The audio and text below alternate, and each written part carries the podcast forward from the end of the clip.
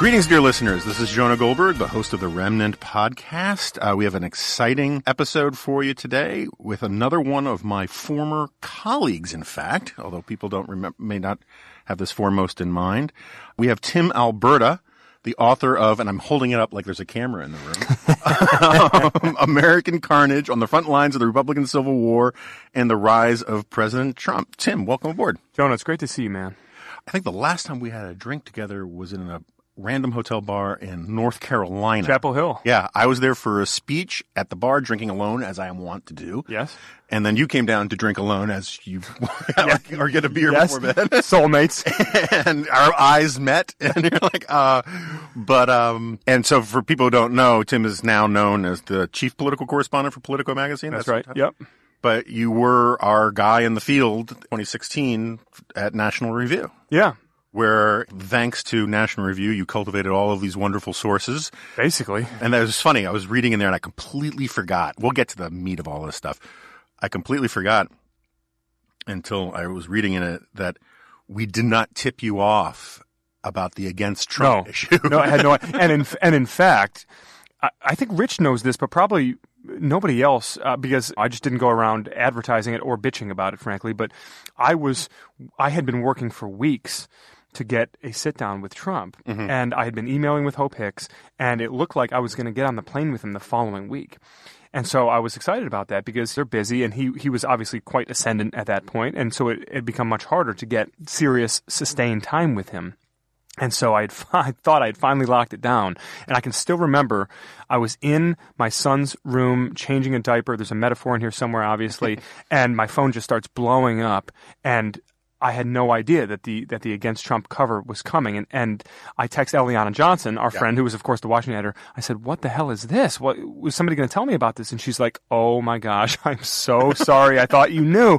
So of course I get an email from Hope that night, and she says, "Yeah, we're gonna we're gonna go ahead and, and cancel that that interview yeah, next week." yeah. Which is fair, you know. Uh, yeah, yeah, I don't blame her. Um, it's funny. There, uh, that is maybe the second most egregious failure to have one hand talking to the other hand, as it were, at in National Review. In my experience, because I did a cover story called "Bomb Canada," which had the I remember this. had the cover of the Canadian rock, uh, mounted police, which I felt bad about later because the mounted police were the good guys in the story of Canada, with the words "wimps" over them. And that was the week that the U.S. Canadian Friendship Society had taken out ads, a long ad buy for National Review. Oh, are you serious? oh, I didn't know that. That's great. So on the cover is like this attack on Canada. On the back cover is like Canada and America. it was on the back cover. I like the back inside cover. Oh my gosh, So- that's amazing. just proving that the idea that that we are slaves editorially to the or we were slaves to the business side To the advertisers, Just, yeah, we're- yeah. uh, we have a high wall of separation Forget about it. That is great. so anyway i actually want to talk about that against trump stuff later but uh, let's get to the the the crux of it the book is doing great has do we have the word on it's too early for sales right Two- well, so it just came out on, on, on Tuesday the 16th. Pre-orders must have uh, been good, though. Pre-orders, I think, were pretty good. Uh, obviously, we had some. Well, look, we had a couple of days there where we rolled out the first excerpt in Politico magazine, and it went gangbusters. Got a got a ton of attention online, and that the condensed version of basically Access Hollywood weekend from Right. chapter 16 of the book, and so that got a ton of attention. And then some early excerpts leaked out in the Post that got a ton of attention. Uh, obviously, the the headline in that Post story was Paul Ryan going after the president in pretty personal terms, talking about uh, Stormy Daniels in so many words and saying, you know, be a good person, you know, don't do this, don't cheat on your wife, don't call a woman horseface, etc. And, try, and and and Ryan really uh, kind of unburdening his conscience in this interview we did for the book, and of course that set off Trump, and so the news cycle sort of came to us in that sense, and uh, yeah, so so the early indications have been really good. We won't find out for you know a few more days whether we, whether we hit any bestseller list, but you know I'm just happy that people seem to get the the idea of Yeah. the book.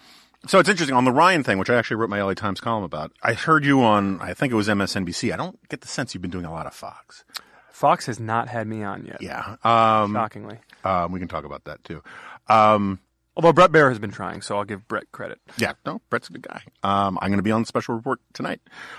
But I saw you somewhere saying of all the things in the book that surprised you that have gone sort of viral and made headlines, the Ryan story wouldn't have been one of them, right? Or you, you, you didn't think that would be one of the things that would have the legs that it did. What are some of the things, this is a tricky question, what are some of the things in the book? And for listeners, the book is really fantastic. It it basically it's less about a Trump White House thing than about how we got to the Trump White House. Trump only enters the story towards the end of the book.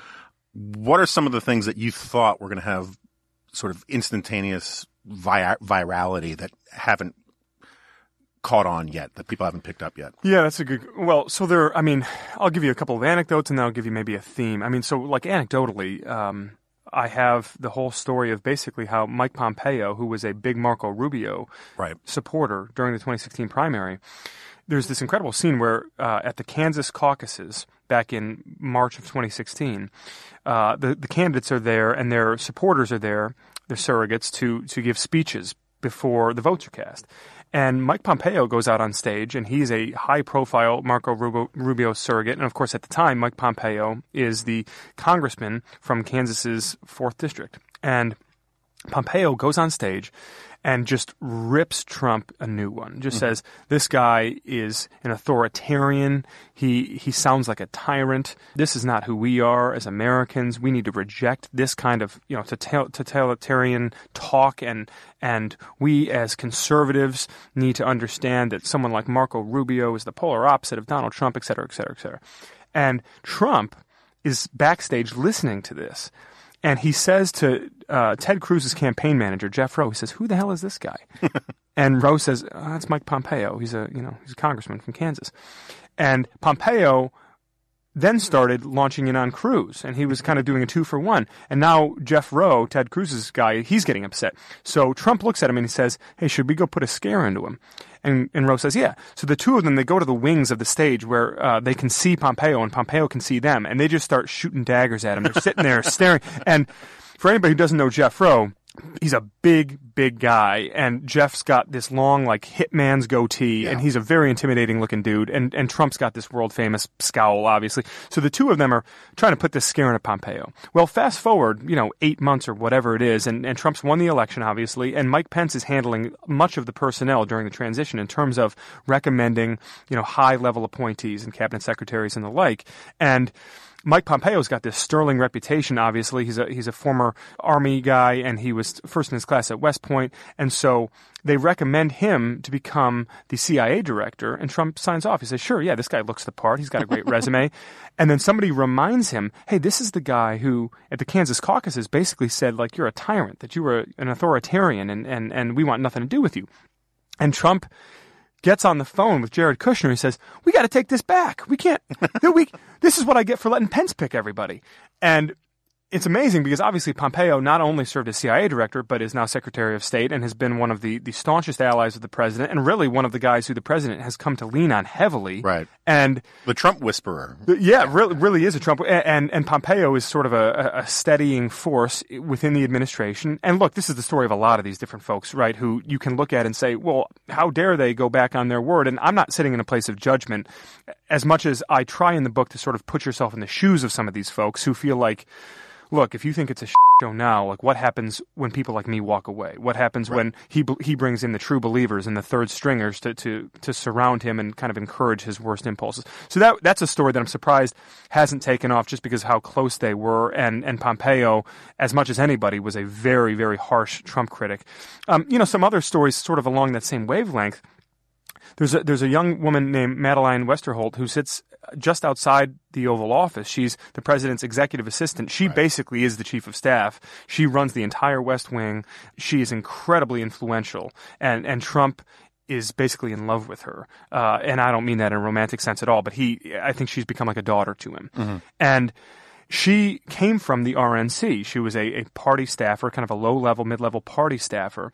And on election night 2016, it's important to, to, to realize that there were a lot of young party staffers in the GOP who did not want Donald Trump to win on election night 2016 because they're, you know, a lot of these people who get into this work, Jonah, you know this, they're, they're very idealistic and they view Trump as a betrayal of so much Right. of what they believe in. I heard from a lot of these people. I'm sure you did. And Reince Priebus, mind you, and I, I think I write about this in the book, had had gone to some of them on any number of occasions and said, like, don't worry, this guy's not going to be our nominee, right, during the primary. So fast forward to election night 2016, and when the returns are coming in, and they realize at RNC headquarters that Trump is going to win, a number of these people are very upset, and there's some crying, Yeah. legitimate shedding of tears. But nobody there is more upset than this young woman, Madeleine. She is hysterical. She is inconsolable, and the reason that I can paint this so vividly in the book is because I talked to a half dozen people inside the RNC who were there that night who were like, "Geez, you know, it's going to be okay," and they're trying to, they're trying to tell her it's going to be okay. Well, fast forward, and she winds up getting a job in the transition, helping out with some minor things around Trump Tower, and then Trump sees her and says, "Oh, she looks the part. Let's bring her into the Oval," and she winds up being arguably the one of easily one of the two or three most powerful people in the West Wing, and it had never been reported until the book came out that that she had been hysterical and weeping on election night at, at the thought of Trump winning. So there are a couple of things like that that Sure. that uh, obviously that anecdote did get a little bit of steam in the last couple of days because somebody had tweeted it out. Yeah. Um, no, I saw something about it. Maybe I read it in the book. I, for disclosure to the listeners, I, I don't get a lot of six or seven hour blocks of time these days with, between the day drinking and the the, the bench warrants. But um, so I've been dipping in and out. It's a great book to just, you can sort of you can index surf and just look up different things at different times. And one thing I don't remember seeing in there, since you brought up Mike Pence, you do say that Mike Pence was a more of a power player in the early part of the administration than people realize, right? He was like the real play, inside player in 2017, at least. Yeah, much more. Um, I have heard with absolute confidence conflicting stories about during the transition about how, whether or not Chris Christie completely blew the planning because he, you know, to listen to Chris Christie almost every Sunday on on on on ABC, he says all of these problems have to do with the fact that they didn't follow my plan during the transition. And then you talk to other people more in Pence world, and they will say, "You don't understand. We got there. They never thought he was going to win. It was a total chaos, and we had to sort of fix." Everything at the last minute. Do you have a sense of which one's more true? Yeah, and it's probably a cop out, but it's I think it's sort of a split the baby situation. So so look, Christie is right in the sense that they had already done all the vetting. They had you know the proverbial binders of personnel, right? They had set the table uh, in some sense for a transition. But it was not this. This was not like you know Mike Leavitt leading Romney's transition in 2012, where this thing was like a ready-made government Right. on day one uh, that you were going to plug and play. It was much, much less organized, much less orderly, and sort of underlying it, Jonah, to the point you made, nobody thought he was going to win. Right. After, it's a really important to recognize that you know Access Hollywood was this inflection point where for guys like Christie who had sort of hung on to this belief that maybe just maybe like we know that he says some of this crazy stuff and we know that he's out of the mainstream and, and this is all unconventional but she's so bad and she's such she's such a terrible candidate she's got all of these things working against her with the investigation everything else that you know, maybe he'll win. And then Access Hollywood comes a month before election day, and it just sort of knocks the lights out for a lot of Yeah. those people. And they say, well, you know, screw it. Oh, well. And, I- and so for a guy like Christie, who had been charged with the transition planning, I think it's understandable that for him and some of his allies who were involved in the transition planning, they sort of let off the gas a little bit. And and so people in Pence world are absolutely right that it was not nearly as organized as Christie likes to say it was, that it was mm-hmm. not just cut and paste. But I mean Christie had at least done kind of the requisite framework of a transition and did have a lot of the vetting paperwork organized and a lot of the people ready to at least be interviewed. So it's sort of a little bit of both. Yeah. Pence's people have taken way too much credit, but there is no question that, look, when Pence takes over that transition, and this is a guy who is, you know, not just a former Republican congressman with, with relationships on the Hill, but this is a movement guy Yeah. who is really, really well connected with, with folks at Heritage. And, and Heritage, as we know, obviously has this long running project where they attempt to basically staff an administration themselves from, from the ground up. So Pence did play this, this crazy, disproportionate role in staffing the administration because Trump outsourced a ton of it to him. He said, "Look, Mike, I trust you. You know, bring me these people." And so, probably three out of every four, you know, major decisions at the cabinet sub-cabinet level uh, were coming through Pence, and Pence was bringing these people in. You know, Betsy DeVos and Tom Price and others, just saying, "Mr. President." This is who I would pick, and Trump would say, "Yeah, great." He talked to him for a few minutes. This sounds good. Right. All right. So let's flesh back to the actual, the big picture. I mean, I, I like the insidery stuff a lot, and there's a lot of it in the book. But the grand thesis, right? Because most of this is table setting for how Trump managed to sort of perform the hostile takeover. You go back to 2008, 2010. Why don't you give me your, because I have, I think I have some subtle disagreements with some of it, your grand thesis about how we got here and Yeah. what happened to the GOP and the Tea parties before Trump arrived on the scene. Yeah. So look, obviously you could make an argument, and some people have, and they're not wrong, Jonah, that you could trace Trump back much farther than 2008, right? Um, you could go back 50 years if you wanted. You could certainly go back to, you know, Buchanan taking on H.W. Bush. There, are, there are actually, just so you know, there are some students of Eric Voegelin and, and Leo Strauss who would go back to the 8th century Gnostic priest Joachim of Fiore oh yeah. and say all of our problems stem from him, but that's another I thought about that. I mean, I, th- I I was tempted to pick up there, but, But, yeah. you know, for expedience sake. Yeah. Look, I but you know, 08 is kind of where I chose to start this narrative because I think in 08 you had this really remarkable convergence of events uh, between you know John McCain winning the nomination and he's very unpopular with the conservative base for his sort of perceived betrayals of, of orthodoxy and purity. You've got Bush leaving office and he's incredibly unpopular for his not you know not just the two wars and not just Katrina and Harriet Miers and, and Terri Schiavo and all these other polarizing things, but obviously a lot of conservatives felt like his administration had become a betrayal of small government principles, you know, Medicare Part D and No Child Left Behind and exploding debt and deficit. And the economy is beginning to fall apart. And then McCain picks Palin, and Palin is such a harbinger of what is to come in terms of exposing this this schism that exists, th- this huge gulf between the parties populist wing, your sort of blue collar, working class, culturally conservative voter, and, and the upscale wing, the, the, the elitist country club, chamber of commerce, suburban Republican. And that was a real thing that I think we all knew existed, but we had no idea how intense it was. And Palin spoke to the intensity of the moment there. And then you know, that fall, the economy really falls apart, and suddenly the, the global financial system is on the verge of collapse. You've got millions of jobs being shed, especially in the manufacturing sector. And all across the country, people are starting to freak out. And then they bail out the banks. And there's this narrative that takes root basically overnight, and the seeds of it had been planted earlier, obviously, but a lot of Americans of all political stripes are suddenly looking around and thinking, this is BS. Washington and Wall Street, they play by one set of rules. We play by a different set of rules. The, the, the system is rigged against us. And then Obama wins. And obviously, it's impossible to really quantify just what it meant for an African American president and, and sort of an unabashed progressive coming in with Democratic supermajorities in Congress and pursuing pretty forcefully this progressive agenda that they had for the country, talking about this big sweeping structural change. When you layer all of that stuff on top of it itself in 08, you're beginning to see sort of a powder keg. And as you trace it forward into 10 and 12 and 14, these election cycles, and all, not just the political stuff, Jonah, I really want to emphasize here, it's the cultural as well. I mean, we have seen in a decade's time such a dramatic makeover of the country culturally everything from you know same-sex marriage to transgender bathrooms to contraception mandates i mean all these court cases obviously and it just it became i use the term powder keg and that might sound dramatic but it really did become this powder keg when you layer that cultural and the political and the socioeconomic displacement and it was ready to explode. And so i just try to put trumpism in the context of all of that because there's this impulse i think these days it's fashionable to believe that Trumpism sort of came out of thin air, and and that's just not true. We could see this coming. We didn't know that it was going to take the form of Trump, obviously, but we could see it building. I think for quite some time.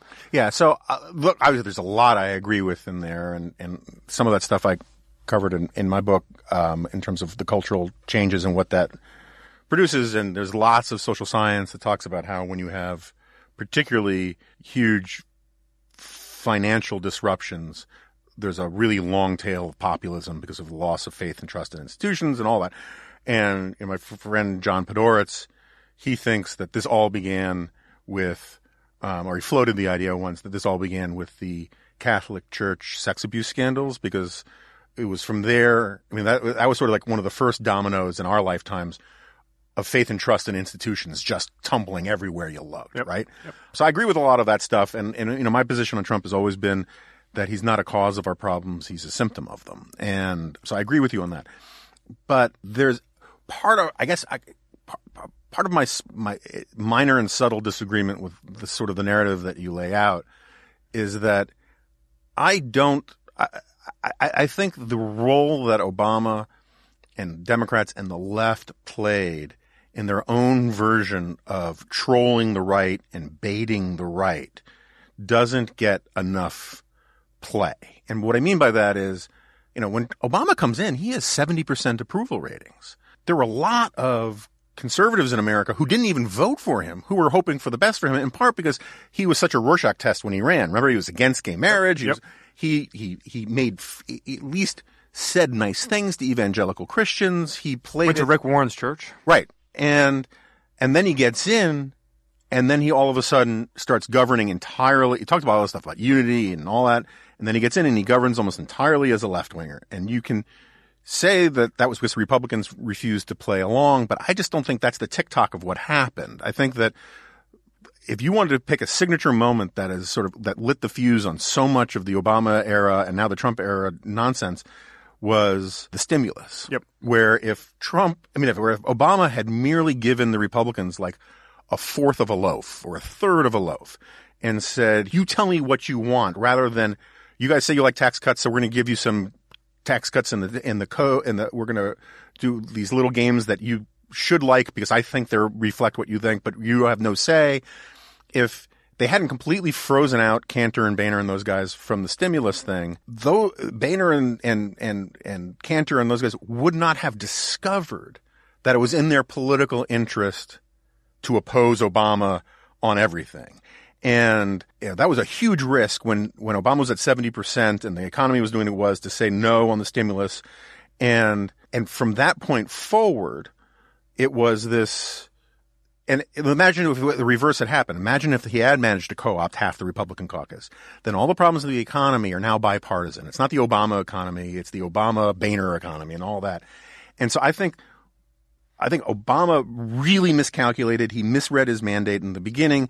And then so much of the cultural politics of the Obama era have to do with yes, there was more racism and nativism on the Republican side than I recognized at the time, and I'm embarrassed by it. And I'm embarrassed by a lot of the birther stuff, which I always kind of mocked, but I never really took seriously as a problem. Um, so, and I agree with you on that stuff. But there was also this, you know, united elite culture in journalism and media and Hollywood and all of that that said any objections to what Obama was doing was racist. That all of you people are just your bitter clingers and you got your Bibles and your boomsticks and your sky god and you're weird. And besides, we're going to get rid of you soon with these demographic changes and, and white people aren't going to matter anymore.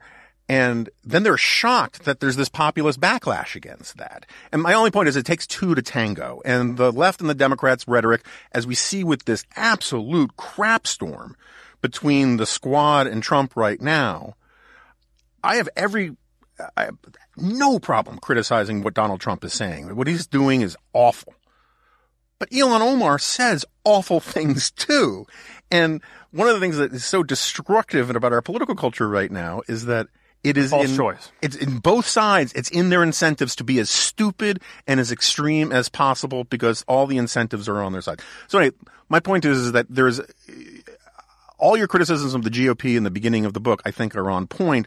I just think there's this other factor in the wings about the role that Obama and the Democrats played to goose all of this, including goosing Donald Trump's candidacy, which Obama, you know, admitted to doing, or at least uh, one of the bros admitted to doing that.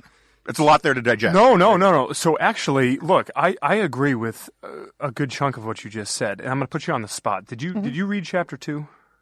I believe I did. So, because I really do isolate the stimulus incident as a pivot point for, for many of the And reasons. maybe I didn't. I apologize. No, no. Well, that's why I want to put you on the spot. But for many of the reasons actually that you just uh, laid out, um, it's really, I think, important to remember that Obama was this incredibly daunting figure mm-hmm. in January of 2009. I mean, this guy takes office with the country and the city at his feet. Republicans are terrified of him. This is a political figure the likes of which most of them had never seen before. Not just the power of the rhetoric, but the response of the American people they see him coming in with that 70% approval rating and with those Democratic supermajorities. And by the way, I also uh, I, I, talk about this in chapter two. I, I, tell the beginning of chapter two through the eyes of Eric Cantor, who's sitting on the risers at the inauguration, looking out over this sea of nearly two million people, and he's wondering, is the party going to go extinct, or mm-hmm. are we screwed? And in telling that story, I sort of flash back momentarily to this meeting about two weeks before the inauguration. So the president elect is sitting down with Republican leaders uh, on the Senate side of the Capitol for this meeting to talk about stimulus planning. And there's a media scrum, and Obama makes these very, you know, moderate, inclusive remarks talking about, you know, this is an American problem and the economy is really struggling, and we need to come together as Americans right now and figure out some solutions to this. And all the Republicans are watching him sort of rolling their eyes, like, yeah, right. Like, because they believe that Obama is a hardcore liberal and that he's going to steamroll them. And the cameras go away and they go into this private meeting and Obama sounds the exact same tone and they have this really long, super productive meeting. And even McConnell, who has made it clear at that point, by the way, that obstructionism is their path back to power. And McConnell doesn't really make bones about it. Now, Boehner and Cantor, it's a bit of a different story on the House side, but, but McConnell has made it known to his guys, look, we need to shatter the sort of bipartisan aura of this guy. That's our path back to power because if, if he governs as a centrist, if he tries triangulates, this guy is going to ruin the Republican Party. He, he's going to be impossible to beat in 2012, certainly. And even McConnell, coming out of that meeting, says to people, wow, I think he means business. I think he wants to work with us on the stimulus. And so you flash forward a couple of weeks, and they are trying almost uh, so so Obama was sworn in on January 20th. The, the, the bill passed the House 8 days later. And so urgency was really the catchword uh, inside the beltway at, at that point obviously because the economy is in real trouble.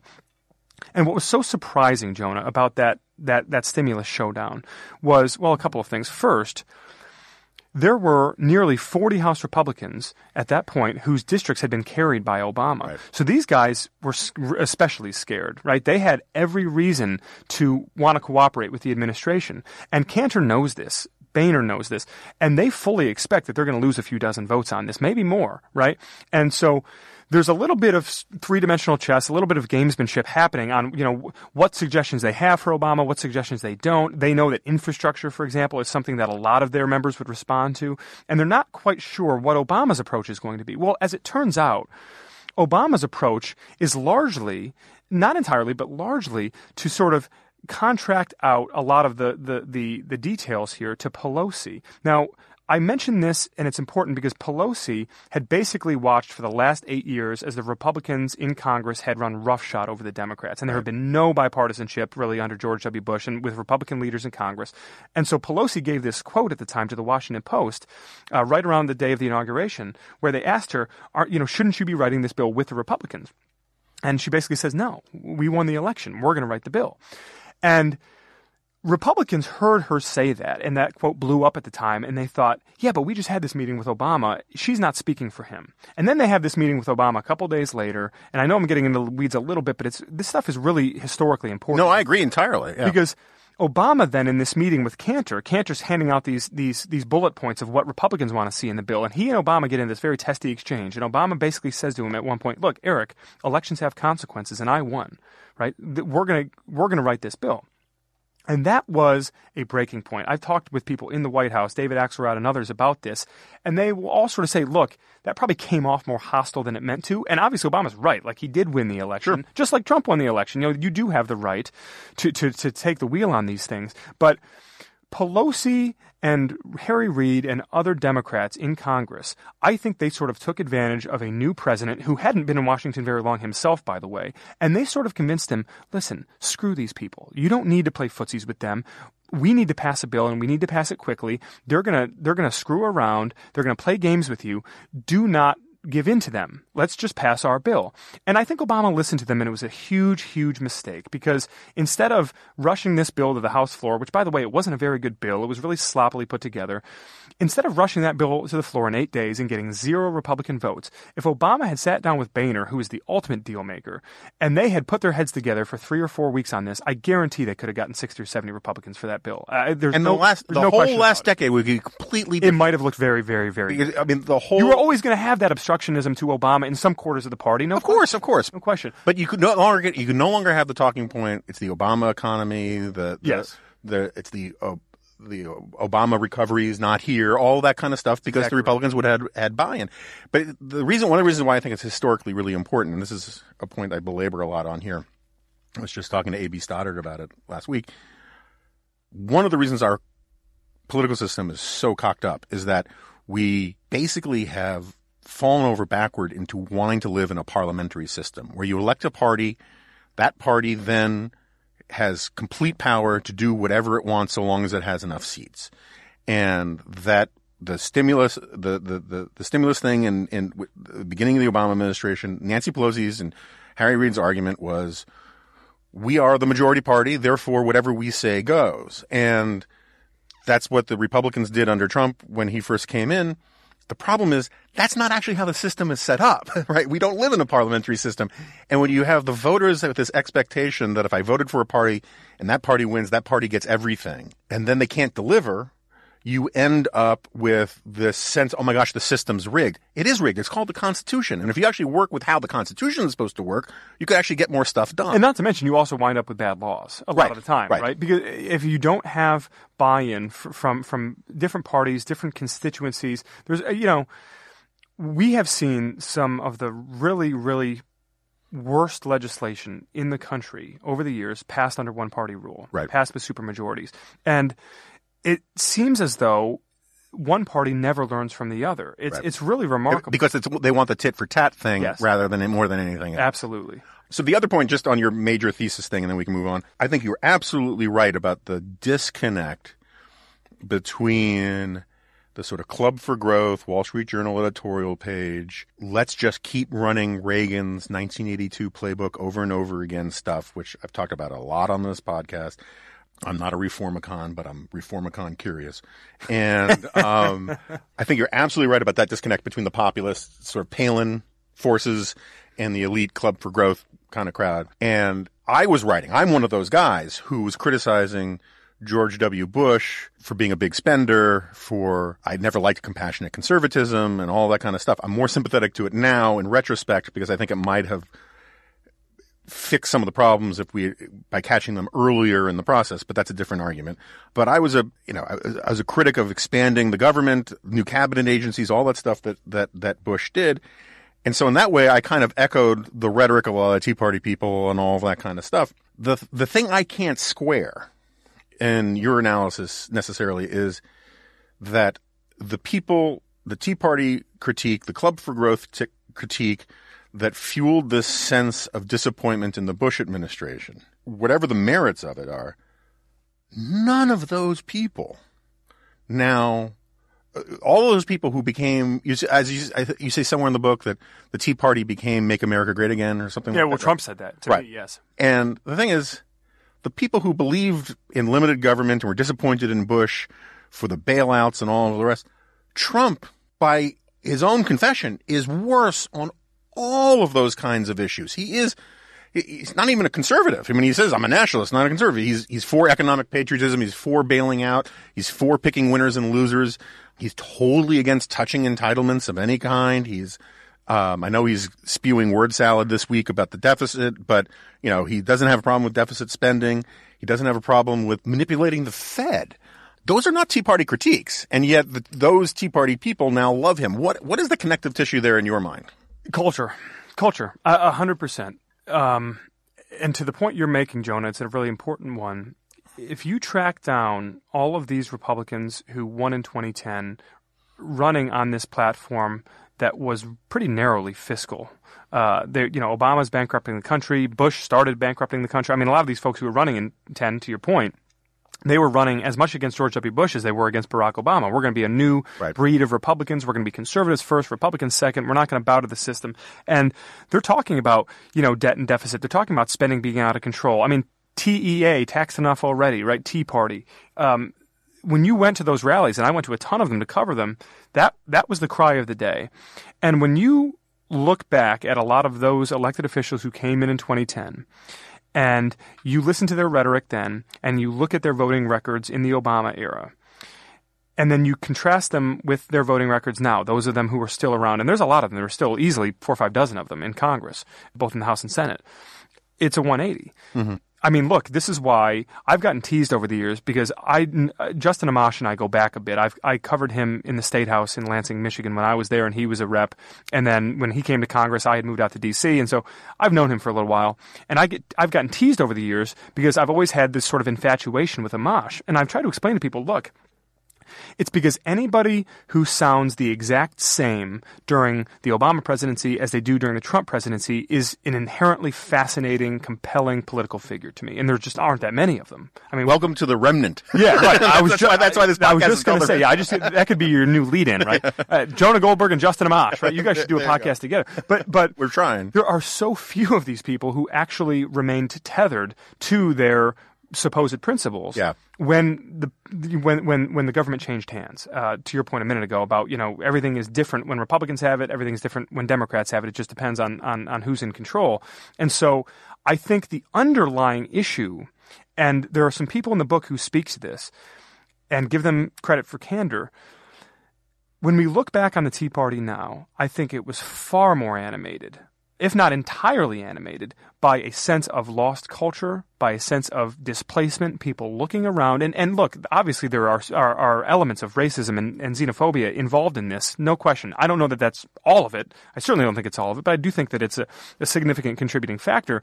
But I also think when when you have unemployment in the teens and I have this stat in the book, Jonah, where you know between uh, an 18 month period spanning the end of the Bush presidency and the beginning of the Obama presidency, you had 15 percent of the entire U.S. manufacturing workforce vanished. 15 percent in 18 months, and you think about the millions of people across the country affected by that, and you have people waking up suddenly looking around and feeling like this is not my country anymore. And, and there is an enormous amount of economic and, and, and cultural angst uh, churning below the political surface. And so they're looking for something to tie that to, some proxy for that. And it's, oh, oh, Obama, this guy is a, he's a crazy big spender. He's got, you know, these big government plans for health care and everything else. And they're going to come into our bank accounts and into our bedrooms and tell us how to live our lives. And there's this backlash.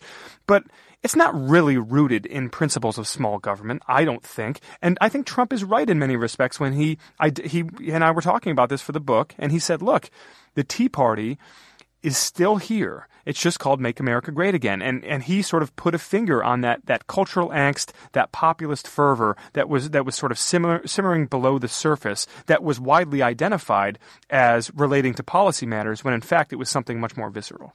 Yeah, so I, I'm wrestling with this. I mean, I, I really am because I, I, I, I'm a longtime opponent of populism. I, I was writing p- pieces against populism in the early 2000s and ever since. And then all of a sudden, when Trump comes along, people are like, "Why are you suddenly against populism?" I was like, "No, no, I don't like populism, but I liked the Tea Parties."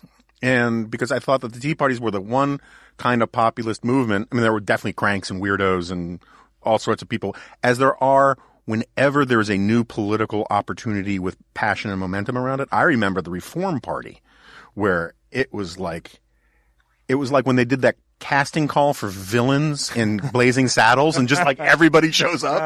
Um, but uh, but if you're going to have a populist movement, have one that says back to basics, live within our means, get back to the Constitution, all that kind of stuff. And I think one of the things which bothers a lot of progressives when I point this out, uh, that was I thought very telling about the Tea Party movement is that two of its biggest heroes were Ben Carson and Herman Cain, two black guys, because a lot of those guys really resented being told that they were racist just because they wanted they were against deficit spending and they were against you know socialism and all of these various things.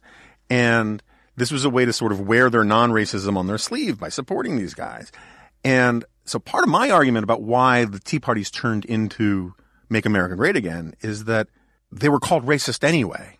And they were and so if you read mike anton the guy from the flight 93 election thing part of his spiel that he went back and forth with me about was that, you know, uh, the old classical liberal notion of judging people by the content of their character, and not the color of their skin, that's dead. The left killed it, so we need identity politics of our own. Mm-hmm. And I think it was the failure and the incredible condescension from the left and from Obama and from the media that painted these guys as nothing but sort of Klansmen without the sheets that caused them to say, screw it. If, if we're going to be called racist anyway, let's actually have a real identity politics. Now, I'm not saying they all became racist, but they just, they stopped caring about being called racist, which we're seeing a lot of that this week. And they were more interested and more sympathetic to white identity politics and all this kind of stuff. Whereas before they were sort of dogmatically told, no, that's not what we're talking about. We're talking about a free society. We're not talking about, you know, uh, we're not talking about you know, sort of, you can't beat them, join them identity politics. But the way that, and also, let's be blunt, part of the reason why the Tea Party's failed is the enormous number of shysters and grifters and opportunists seized on it with mailing lists and BS and, and took advantage of a lot of passionate people who didn't, didn't have political sophistication.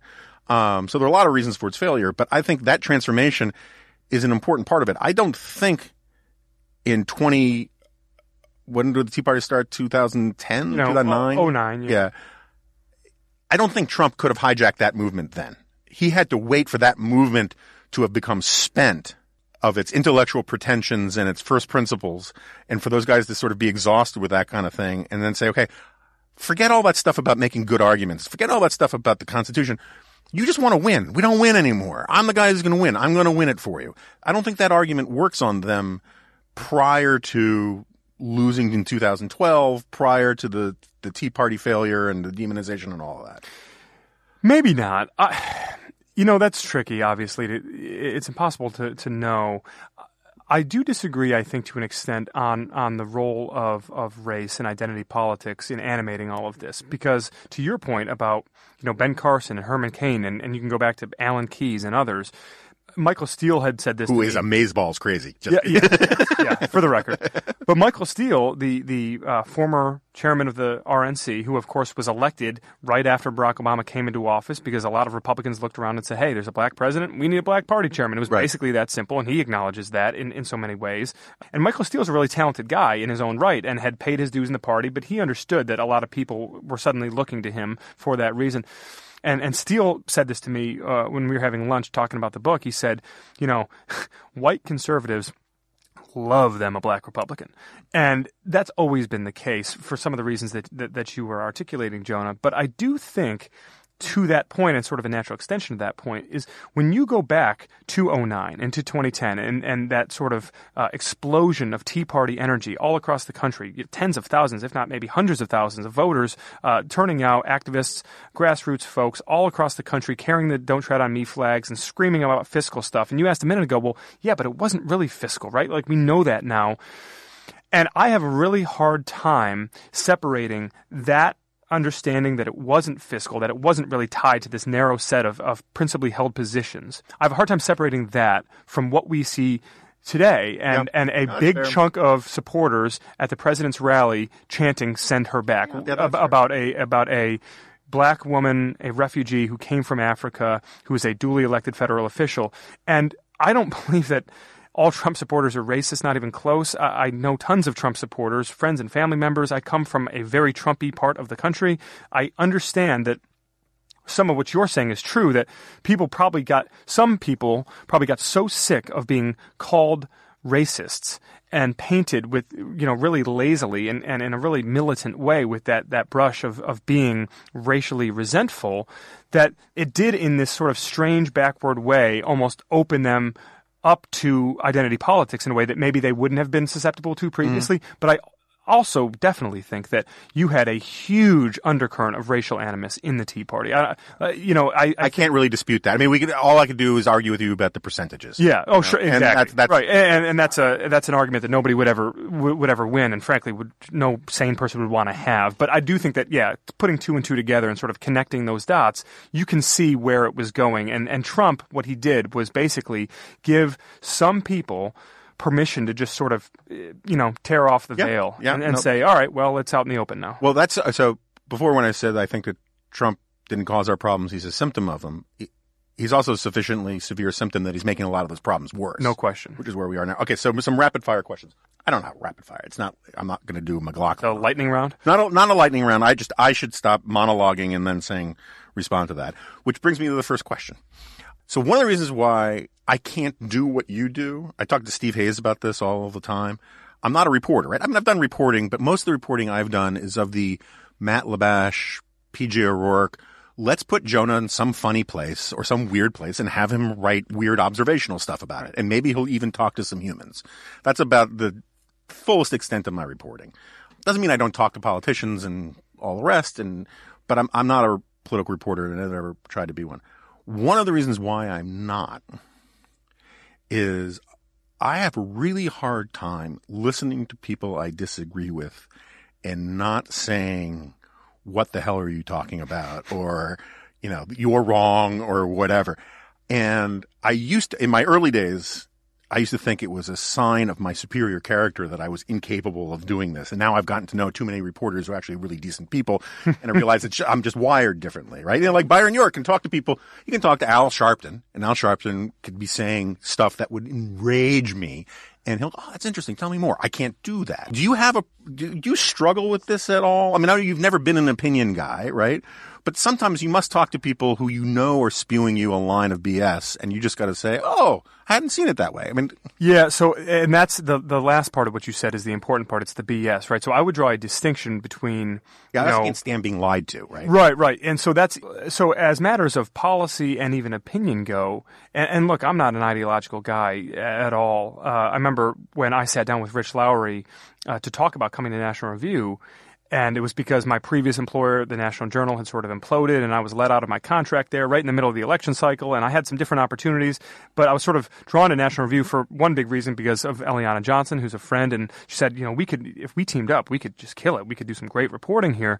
And I remember sitting down with Rich at this little barbecue joint in New York, and he said, you know, come on, I, I know that you've got to have an ideological leaning one way or the other. And I said, not really, man. Like, I've got some opinions on certain things, obviously, but I don't filter things through any kind of a worldview.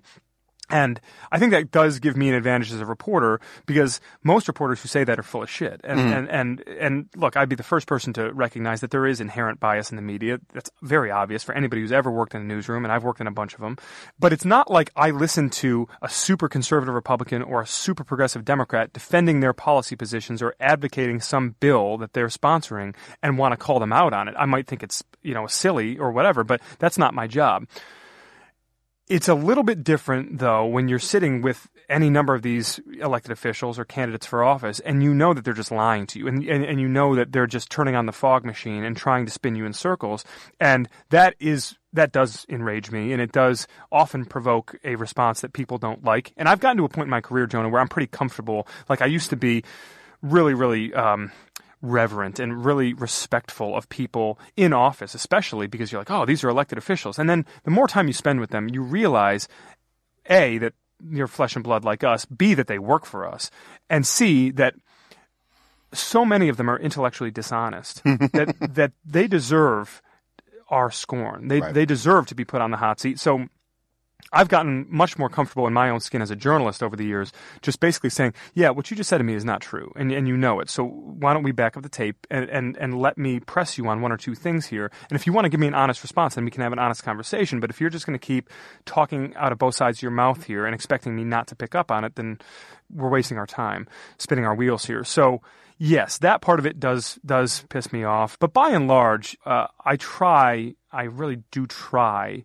to be respectful of politicians and, and try to put myself in their shoes. And I had to do a lot of that in this book because obviously, as you know, you have an awful lot of people who have done a 180 on Trump, who have done this total evolution. I, th- I think somebody, maybe it was the Post book critic, who, when he was writing the review, he said, you know, that I have the before and after pictures yeah. of all these Republicans, which is a good way of putting it.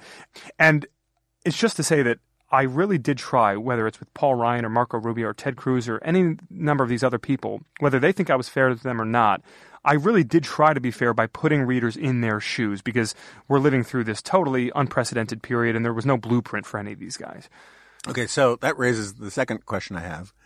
In my experience, there are fewer greater disconnects in politics and the way politics is covered than between what Republican elected officials and cabinet members and the rest say when the camera's on or when the recorder is on and when it's off. And I've now obviously there's some filter bias here. Some of the people who truly think that Comrade Trump is the greatest leader we've ever seen don't want to talk to me, right? right? And uh, but they are the minority.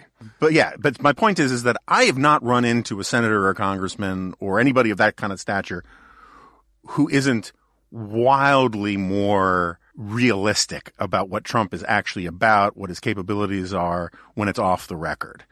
And so I, part of my question is of the people who've done the 180, this is just, I'm, I'm just asking you to guess how many of them are sincerely 180'd and how much of it is just pure uh, Faustian bargain stuff, and therefore dishonest when they talk about how great he is. Yeah. Oh man, as a ratio, I'd say for you know for every one who's done the true 180 and is and is a real believer in Trump at this point and, and a sincere ally of his and a sincere believer that he's a good man and he's doing what's best for the country and that there's not a hateful bone in his body, et cetera, et cetera. For every one of those Republicans, probably there are 50 who who have just made the Faustian bargain and who saw an opportunity here and they took it. Obviously, in the news recently, Justin Amash, the aforementioned Justin Amash, uh, left the Republican Party, and I had this really fascinating interview with him for the book. And this is obviously well before he left the GOP and and, and called for the president's impeachment and the rest. And Amash, at that point, nobody knew, but he had stopped attending Freedom Caucus meetings. And Justin Amash had helped to found the House Freedom Caucus, and some of his closest friends in Congress were there. And Amash was telling me, he said, it's really remarkable because I watched these guys, my friends, many of whom came in in my class in 2010 or, or thereabouts, and, and we were the true believers. We were the independent thinkers. We were the people who weren't the knee jerk partisans around here. We were going to do what was right, even if it was bucking our party's leadership, which they did often. And now I watch these guys, and they're the most knee jerk partisan. They're the Yeah. most reflexively partisan.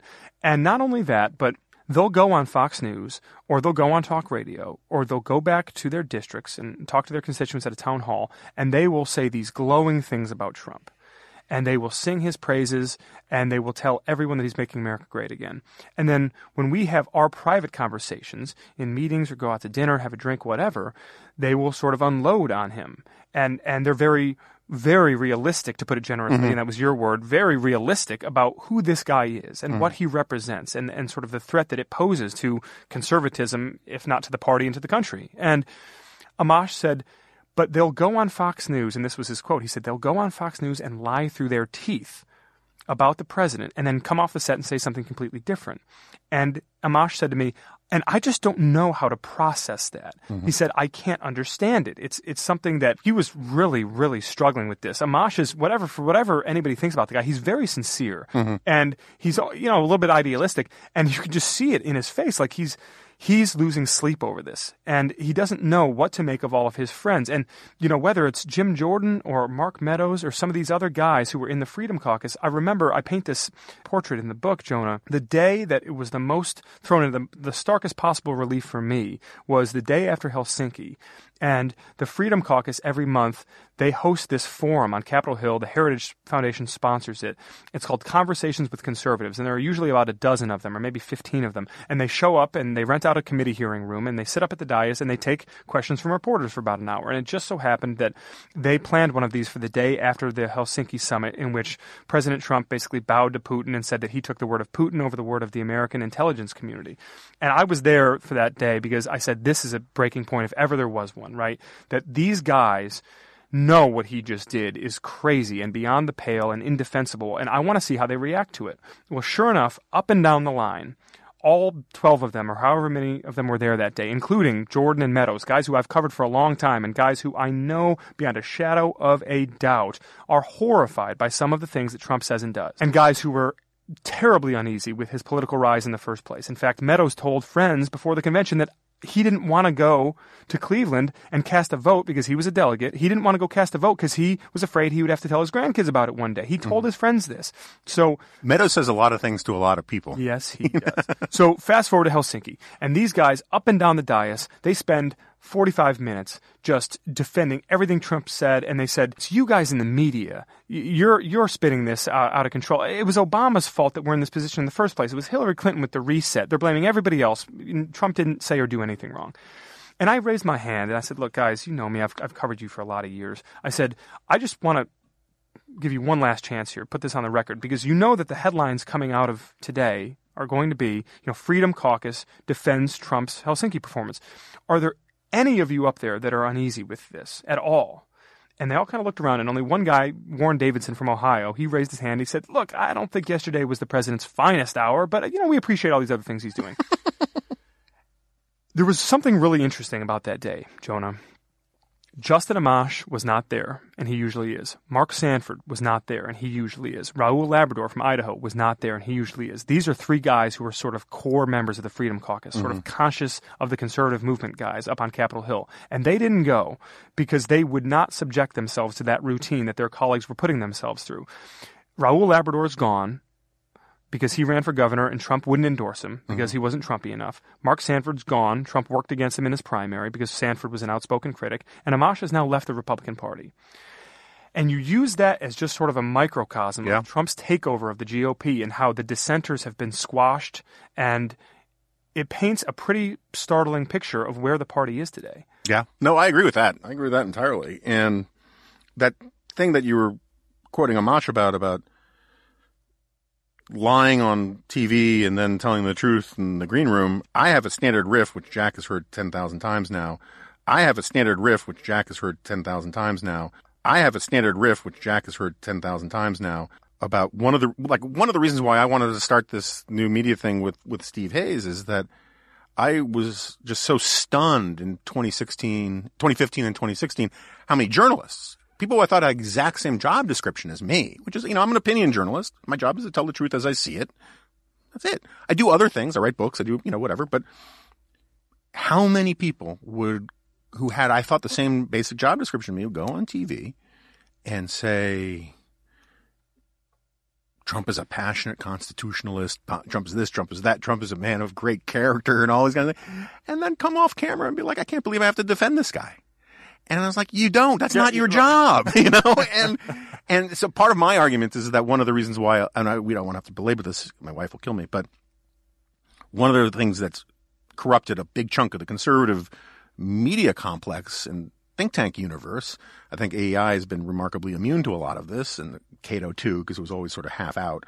Is that a lot of people before, without even realizing it, had assumed the role of being of doing the job of the parties, right? So like the NRA does more voter organization than the RNC does in a lot of places. Sure. And Planned Parenthood is more a messaging thing than a lot of the DNC. And a lot of supposedly conservative journalists and opinion people and pundits, whatever, at the end of the day are really party people. And what Trump did was force people to choose between being the conservative writer or thinker or author or whatever the other thing was, and a party person. An enormous number of people in talk radio, enormous number of people. I, I think National Review held a pretty admirable line on this, but that's a good example. So the against Trump thing, we can co- sort of close out on this. So we sandbagged you when we didn't tell you about the against Trump thing. When that came out, I was stunned by how many, like, I understand people didn't agree with it. If that's fine think Rich has retroactive regrets about some of it. It was not a never Trump issue. Uh, that term didn't exist yet. It was an against yep. Trump. We were basically endorsing the field against Trump. And when that came out, I, pundit after pundit, Fox News host after Fox News host, talk radio people would come out and say, who does National Review think it is to tell Republicans how to vote? And I was like, what, wait, what, what am I taking crazy pills? That's what we do. you know, we, literally a job description yeah, for you, like, for you guys. Even yeah. endorsing people and telling people, you know, that's, that's what National Review was, yeah. you know, and, and shaping public opinion. Yeah. And making arguments about politicians and politics and all the rest. And, and I remember Rush at some point under pressure to sort of bend to the, the Trumpiness started saying, look, I never told people how to vote. I never told people, you know, I was never really a conservative. You know, that's not me, you know, and, and that transformation of people, or that re- that sort of dye marker on the media industrial complex of the right, was incredibly eye opening to me. And I think that stuff with Amash is sort of the analog to it on the Hill. It turns out that even though the parties are incredibly weak, there are a lot of people at the end of the day are more party people than ideas people or movement people and all the rest. No doubt. Although I would differ ever so slightly just in the terminology because I don't know that it's party people. I think it's tribal people. Yeah, fair. Um, Because look, uh, you know, Trump's not a one of the fascinating things. Yes, Yeah. yes, team, tribe, whatever. Yeah. Um, you know, one of the really, really interesting things, Jonah, we were talking about institutions earlier and how Catholic Church as an example, but you know, organized religion on the whole, public education, even the military has taken a little bit of a dip in recent years. We've seen this across the board that, that there has been enormous loss in faith and confidence in American institutions, certainly in the media, some of which is warranted.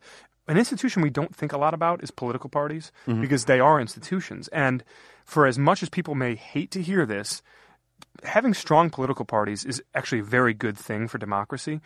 There's no way that Donald Trump takes over a strong Republican Party. He just doesn't. Right. Um, and look, think about it this way. Who were the two candidates in the entire 2016 election cycle who energized their party's bases the most? It was Donald Trump on the Republican side and Bernie Sanders on the Democratic side. Well, what do they have in common? Neither of them ever belonged to that party to begin with, right? And so you've seen this deinstitutionalization infect politics in, in a really startling way. And I think that obviously Trump hijacked the Republican Party, but the Republican Party was ready to be hijacked. Absolutely. Let me make one other point because you got to it with the against Trump issue, and I'm not picking on this person in particular. It's just a really good example, and he and I have had a fine working relationship, professional relationship over the years. But Brent Bozell wrote one of those pieces in the against Trump issue. Now, mm-hmm. for listeners who may not know, Brent Bozell is a longtime conservative movement leader, and he runs this big organization called the Media Research Center, which essentially makes it its aim to ferret out uh, bias in the liberal media and highlight examples of it, and and they do it, you know, very effectively, if not somewhat disingenuously at times. Brent Bozell wrote this piece in the against Trump issue of National Review that was as scathing as any of them, and he said and he called Trump the greatest charlatan he'd ever seen in American politics. And on a Fox News appearance right around that time, he said, you know, God save us if this man becomes our president, right? And he really sounded off on Trump.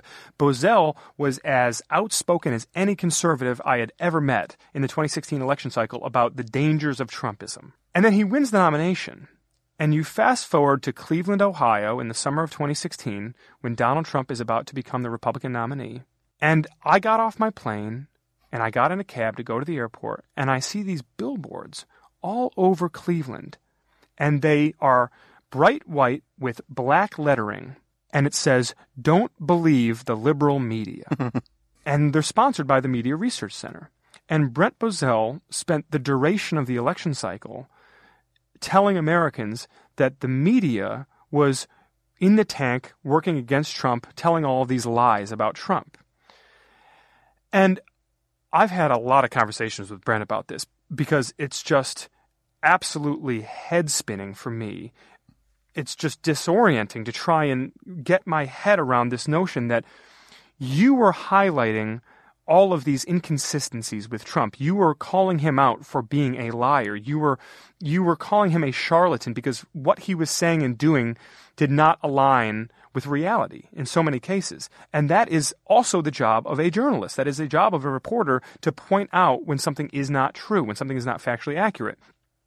How then do you turn on a dime and begin attacking the media for highlighting so much of the same thing that you were highlighting?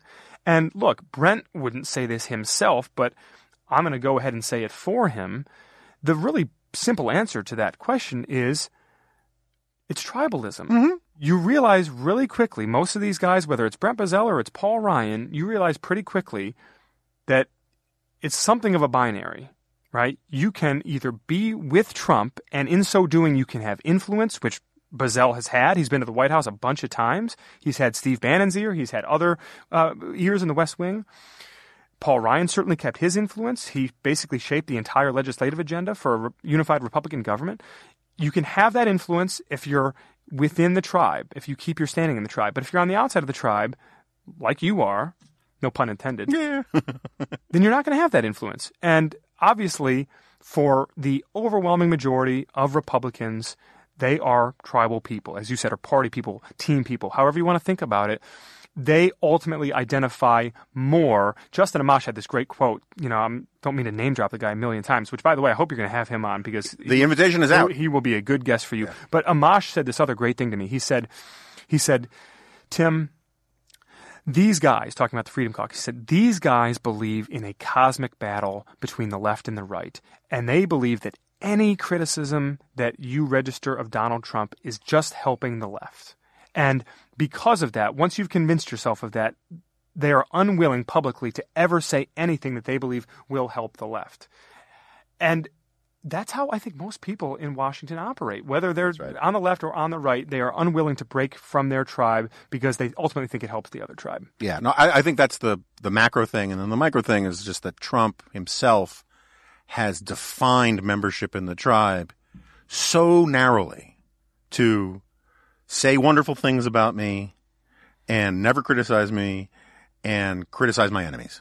And it doesn't matter about policy. It doesn't matter about any of that. I remember the, all Jeff Flake and Corker, they all got sent packing, even though they voted with the quote unquote Trump agenda down the line. Ninety-five percent of the time. Yeah. It's it's all about psychic reward for the cult of personality. Instant gratification. Yep. Anyway, Tim Alberta, thanks so much for coming on. Everybody you should get the book. It's American Carnage on the front lines of the Republican Civil War and the rise of President Trump. Tim, Thanks, Jonah. great to have you. It's a lot of fun, man.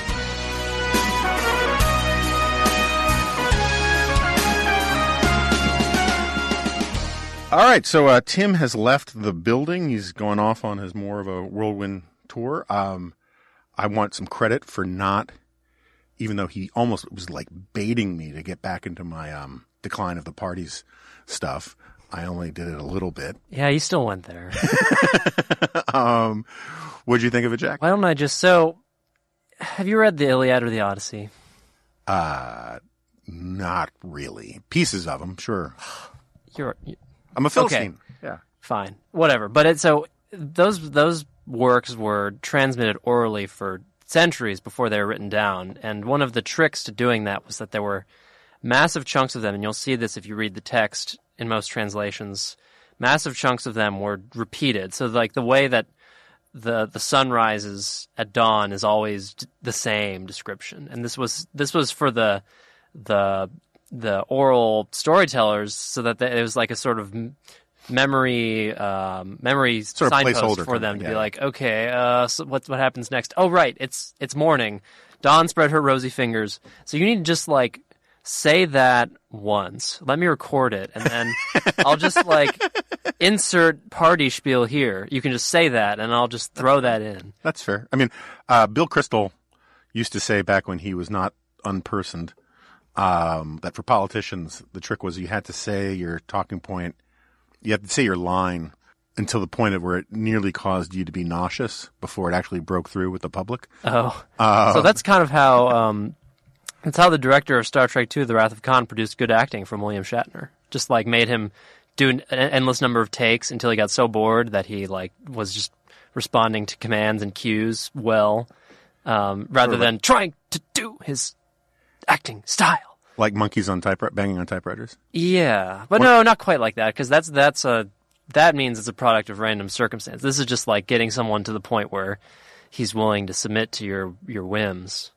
Um, so speaking of uh, getting people to submit to whims, whims, we have a long tradition of of abusing interns for an entire summer or season, and then at the end of it. But we have today someone who's often in studio but never allowed to speak. Audrey Fallberg of the University of Virginia, and from Virginia itself, Cradle of Presidents. Yes, from McLean. And this is your last day as an intern. No. Ne- next Friday. Okay, but this is the last day where I'm doing a podcast and you're my intern. Yes. Okay, that's, The last remnant of her internship. that's right. And um, and I'm leaving town next week, so We're like skipping. yeah, I, I, I don't really skip.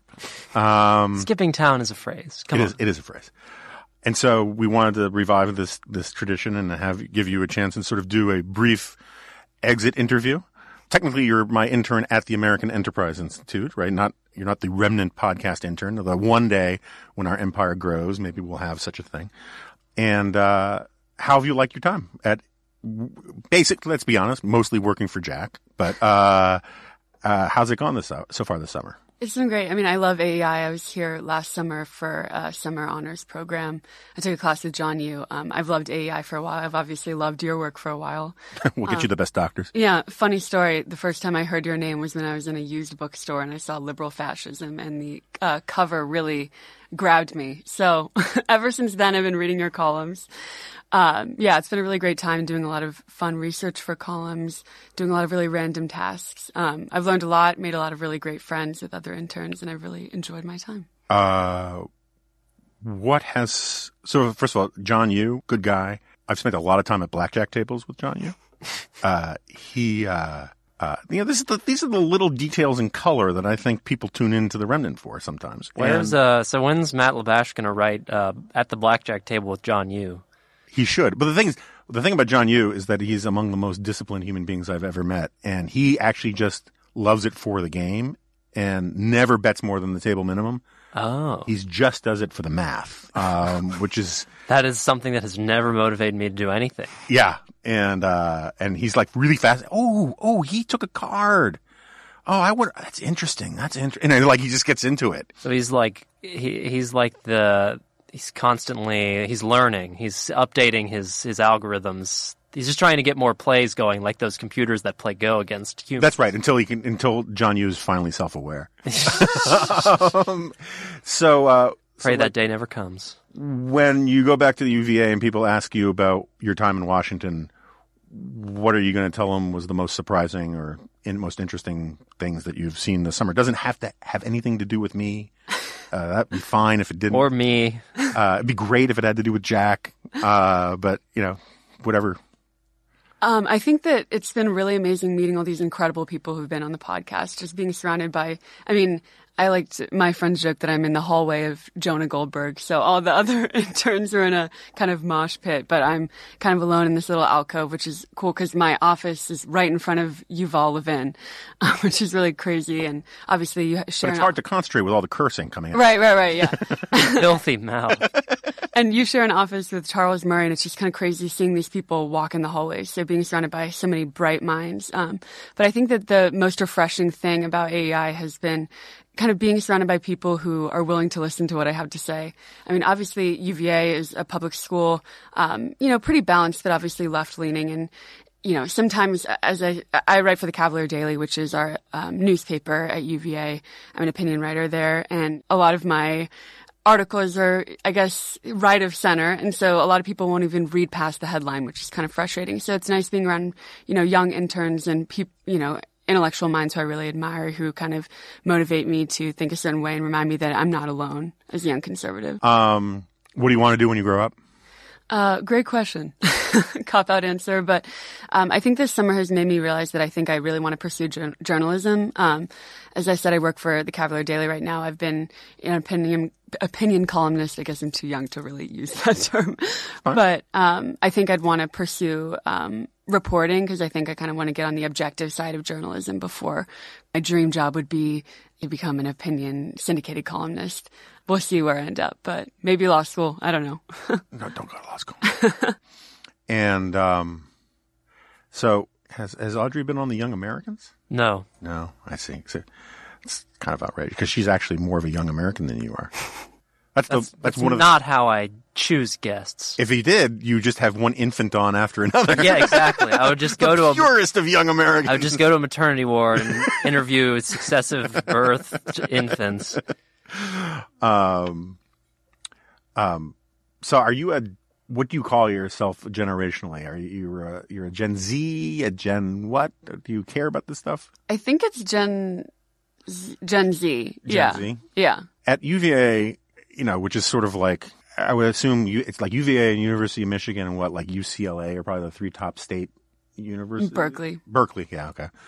Does this generational stuff actually inform a lot of the conversation? Do people say, you know, as a Gen Z something or anything like that? Do they really care about what cohort they were born in? Not really Gen Z. It's weird because everyone just talks about millennials. And I feel like a lot of people who are my age, even though I'm technically not a millennial, people think that we're millennials. Mm-hmm.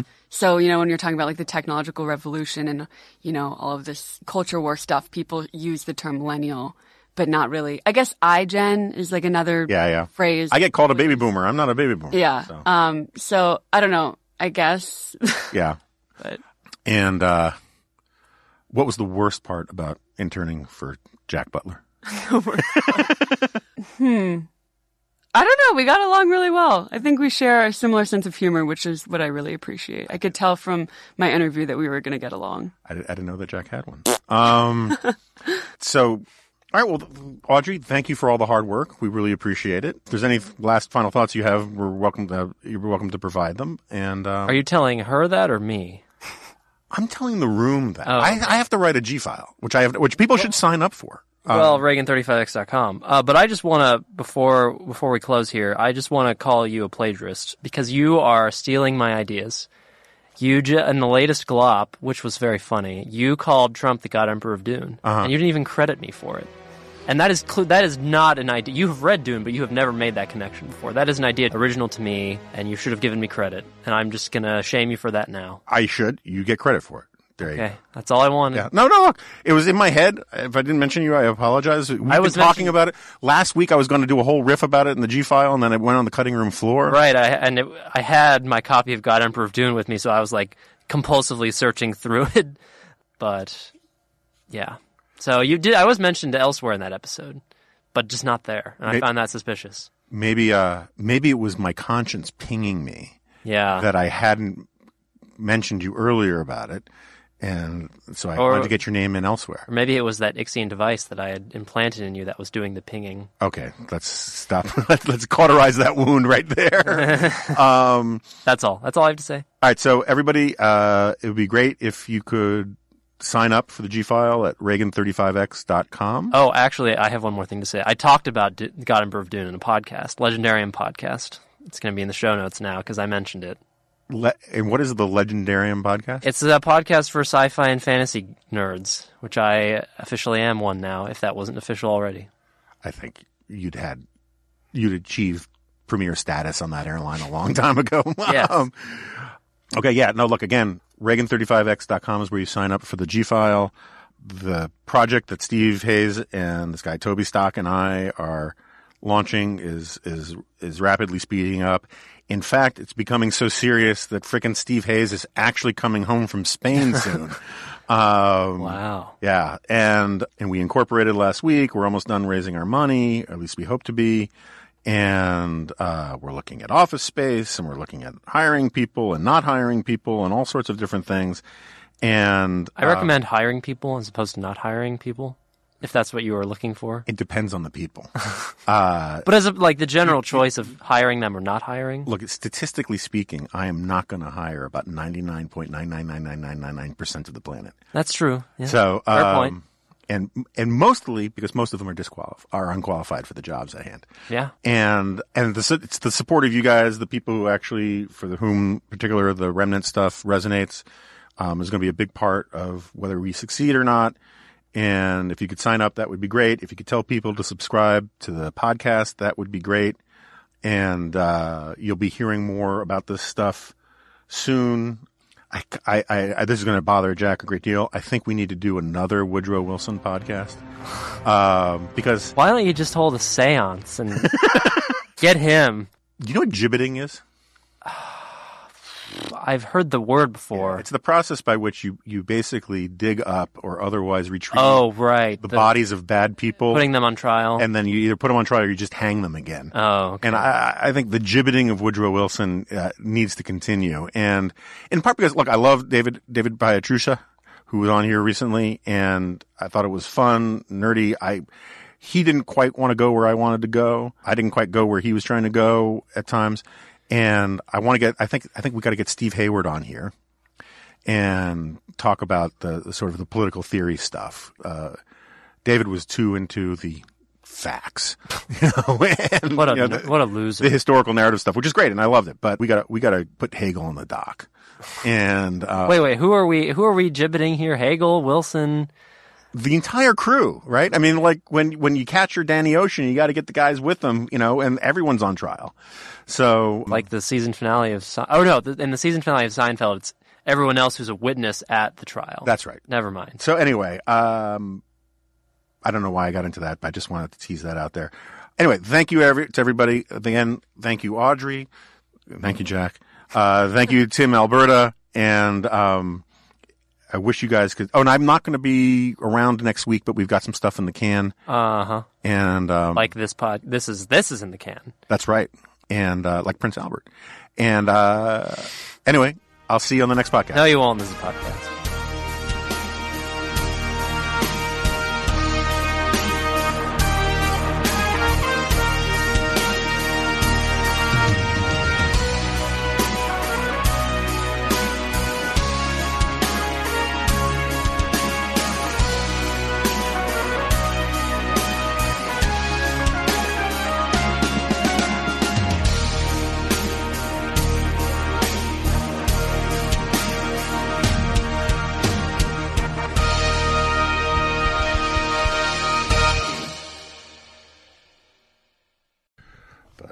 It's a good book.